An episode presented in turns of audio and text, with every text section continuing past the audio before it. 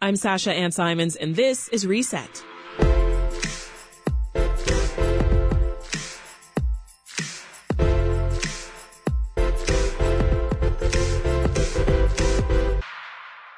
With Valentine's Day just a few weeks away, I bet some of you have been stocking up on those bright pink frosted cookies at the grocery store and various red heart-shaped candies.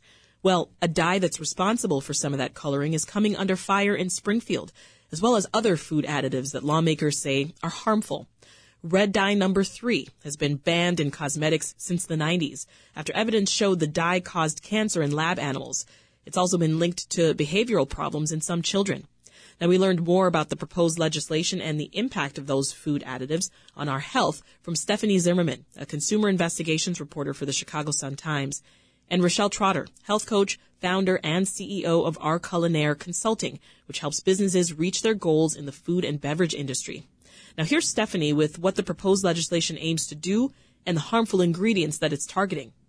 This is a bill that was introduced by State Senator Willie Preston of Chicago and is supported by Illinois Secretary of State Alexi Giannoulias and also Representative Anne Stava-Murray from the suburbs. This um, bill would ban the sale of five different additives. It's four that have already been banned in California, which are brominated vegetable oil, potass- potassium bromate, propylparaben red dye number three, as you mentioned, and a fifth one, titanium dioxide. That's a new one that California did not ban, but Illinois seeks to ban in retail sales. And connect the dots for us here, Rochelle. How does extended exposure and ingestion of these ingredients that Stephanie just, just laid out for us, how does that impact our health? Well, it impacts our health in a lot of ways, as Stephanie mentioned, and as you mentioned in the entrance, um, a lot of behavioral problems in kids, as well as reproductive issues relative to red dye number five. If you're talking about titanium dioxide and things like that, that has been linked to cancer in lab animals. Brominated vegetable oil is a horrible one. Um, it has been shown to cause thyroid issues in lab rats, but more than anything, that one has endocrine issues, which deal with the reproduction um, system. So a lot of these artificial, very, very dangerous, quite frankly, ingredients that have been banned in other countries that take more of a precautionary principle mm-hmm. relative to the way that they look at regulating foods and chemicals in foods versus us in the U.S., yeah. where we have to provide a substantial body of proof that it sh- it does harm before we ban it. So for mm. all of those reasons and more, these things absolutely, I believe, need to be looked at. Yeah, and to your point, I mean, we know Americans struggle with diabetes and, and cardiovascular disease more than any other developed country in this world. I mean, how much, Rochelle, can you say that we can attribute that to these types of preservatives and, and, additives that are showing up in our foods? I mean, first of all, let's just just call a spade a spade. The elephant in the room is this: there are four key reasons that additives are added to food to increase the, the shelf life, the freshness, the taste, and make them look good. If we went back to the way things were supposed to be, which is eating food in season as close to its whole form as possible, mm-hmm. then we wouldn't need these additives and these foreign substances wouldn't be in our body causing the problems that it is causing. When I lived in Europe, there are things that I could eat there that I come back to America and I try and eat and I swell, I have inflammation, I have joint pain, I wow. have digestive issues. It's real. So I am, I am living, you know, I'm living proof. In Europe, my refrigerator for our entire home was the size of what we in America have as college dorm room refrigerators oh, because my. we went out to the store every day to get what we needed instead of like going to a large box store and buying two months worth of mm-hmm. something that has a preservative so or an additive too. to keep it for six months. Yeah. Wow. Well, well, Stephanie, I want you to take us back because I mentioned earlier that long time ban of uh, red dye number three in cosmetics. That's uh, was from 1990, uh, and later this impact on uh, children and behavioral health. Tell us more. Yeah, well, I think the history of a lot of these additives in in the United States is it's really hard, like Rochelle said, to get any action on them. The FDA is said to be now finally looking at red dye number three, but they tend to um, lag way behind other countries. All five of the the substances that are that they're seeking to ban in Illinois are generally recognized as safe. It's GRAS. That's the the designation that the FDA gives them. But the European Union has banned all five. And the four that California just banned, um, which are the first four and not titanium dioxide yet, um, those are banned in many countries, including Canada, Australia, United Kingdom, Japan. There's a lot of countries around the world that are a lot more progressive. And um, there are rumblings around, you know, that the new FDA now is going to finally um, at least take action on red number three, but but a lot of the um, organizations that have been petitioning and providing proof, they tell me that they just kind of get Yeah. they get set aside. The FDA, they, the way it was explained to me by one of the advocacy groups is that the FDA is more concerned about something that could kill you right now, like a medicine or something, um, as opposed to something that could kill you years from now Jeez. because you've been eating it all these years. We're juggling so much, Rochelle, when it comes to feeding ourselves. There's the time, there's the cost, uh, resisting diet culture, uh, and, and creating a better relationship with food. So, with all of these things that we have to consider when it comes to nourishing our bodies, where do food additives stack up? Food additives are absolutely some of some of these that we're talking about. Well, these five that we're talking about specifically are some of the worst things that we could possibly be thinking about doing. And here is my biggest issue with exactly what you said. We are in a culture of convenience, fast, limited time, limited money. Yeah. A lot of the populations that utilize these highly processed foods are those that are most at risk. Whether you have parents that are looking for quick ways to help their kids gain weight, so they're giving them that Pediasure strawberry go and grow shake, which also a lot of elderly people use, which has red dye number five. Or if you grew up in church like me and you're a kid acting out, what do you see old ladies pulling out of their purse? But Candy. Brach's peppermints. Um, At Halloween, what's one of the top candies? Candy corn. All of these have red dye number three.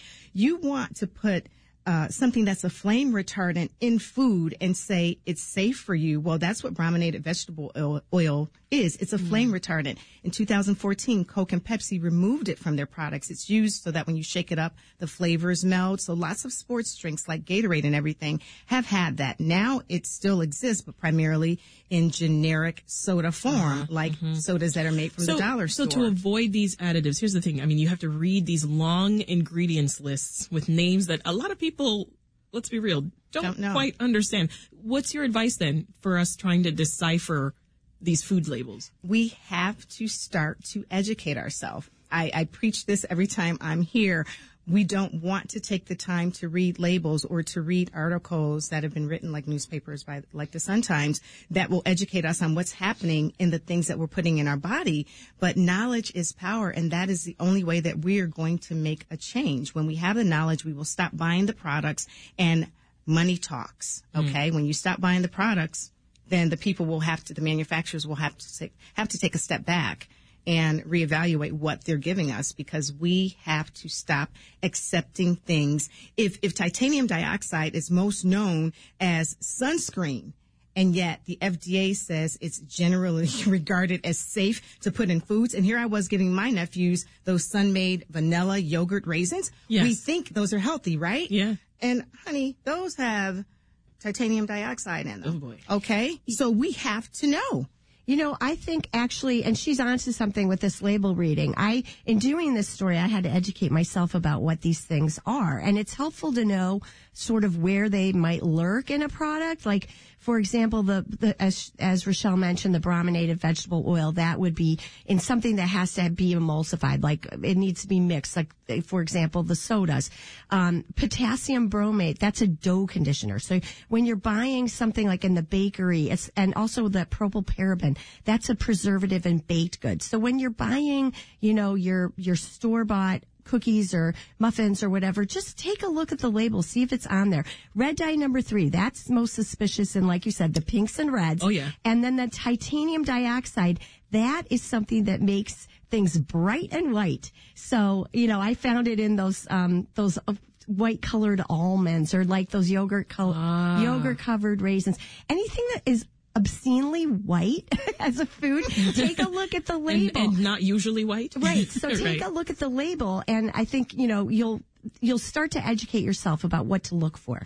So, Stephanie, you report that these uh, preservative ingredients that they've been banned in other parts of the world already. You've talked about that a little bit, but let's let, let's zoom in on California. Right, California banned it uh, toward the end of last year. So just recently. What do you think that'll mean now for Illinois as we, we sort of try to follow suit?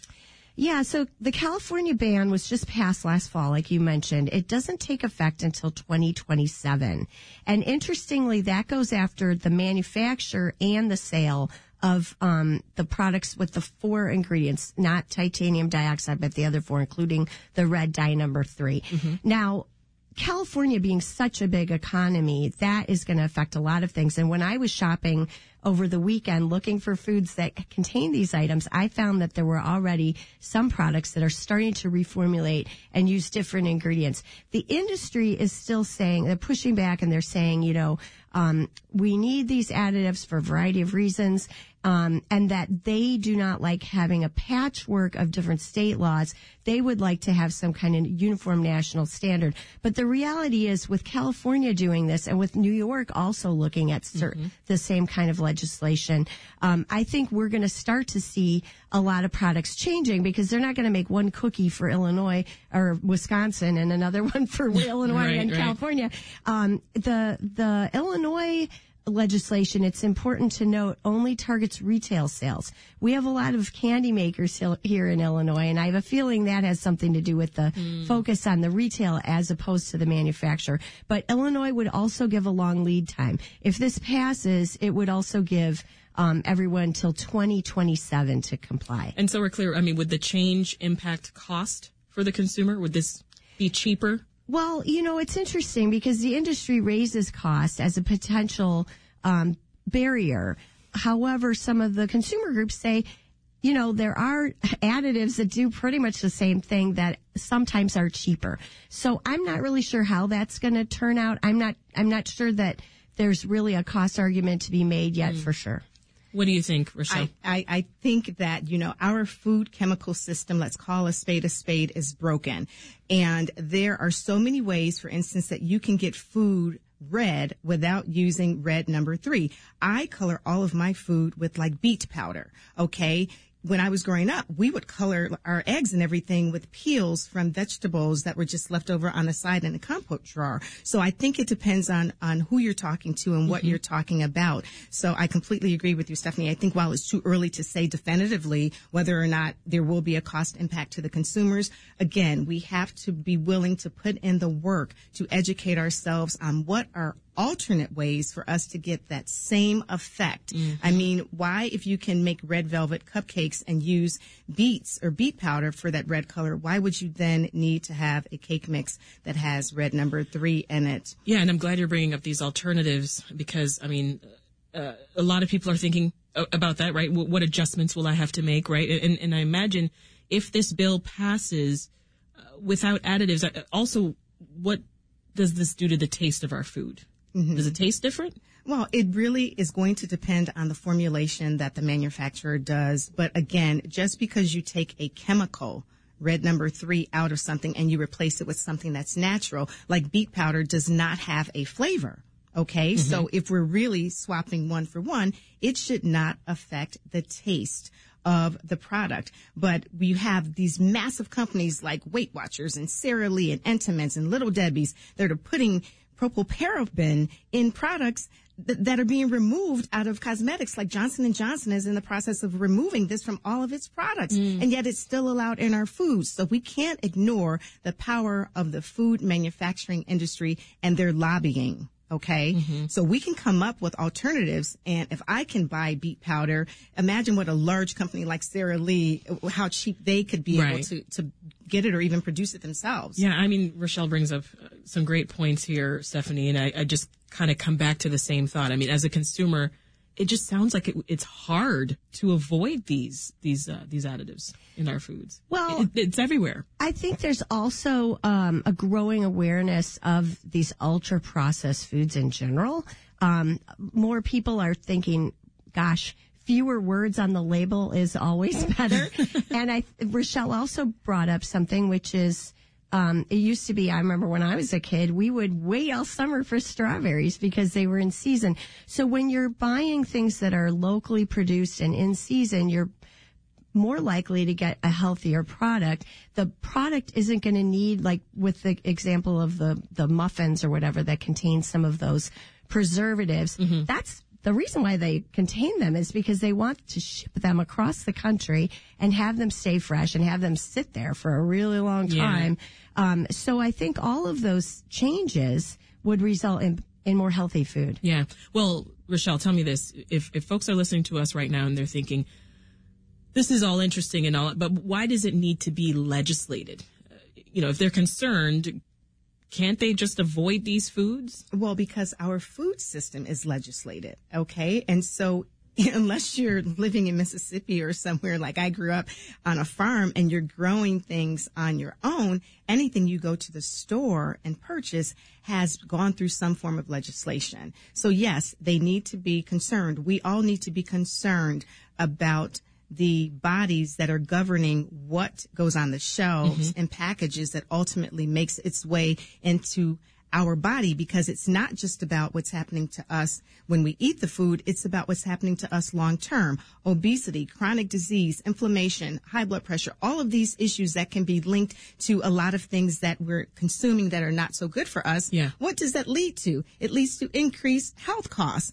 Well, who pays the price for that? And what is one of the biggest issues we're facing in America right now is the rising cost of health care. If we can get on the front end and try and prevent it as opposed to complain about it on the back end reaction, like, how can I afford to pay for this? Yeah. Then we would solve a lot of problems at once.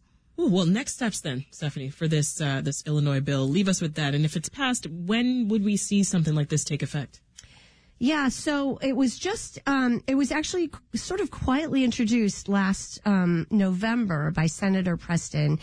Um, Illinois Secretary of State Alexi Giannoulias took a big interest in it because he's in charge of the organ donor registry in Illinois. And um, they are currently revising the bill to add the titanium dioxide. And also, we didn't even mention to add the study of two other preservatives, BHA and BHT. That's a whole other thing. Yeah. But um, so I think they're just getting going. If it, you know, they're hoping they don't get too much resistance. I think industry will put up a fight.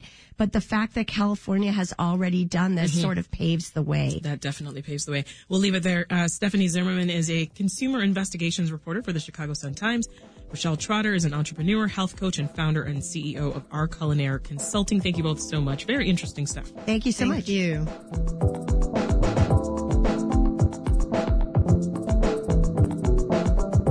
That episode of the Reset Pod was produced by Brenda Ruiz, and it was edited by Linnea Dominic and Meha Ahmed.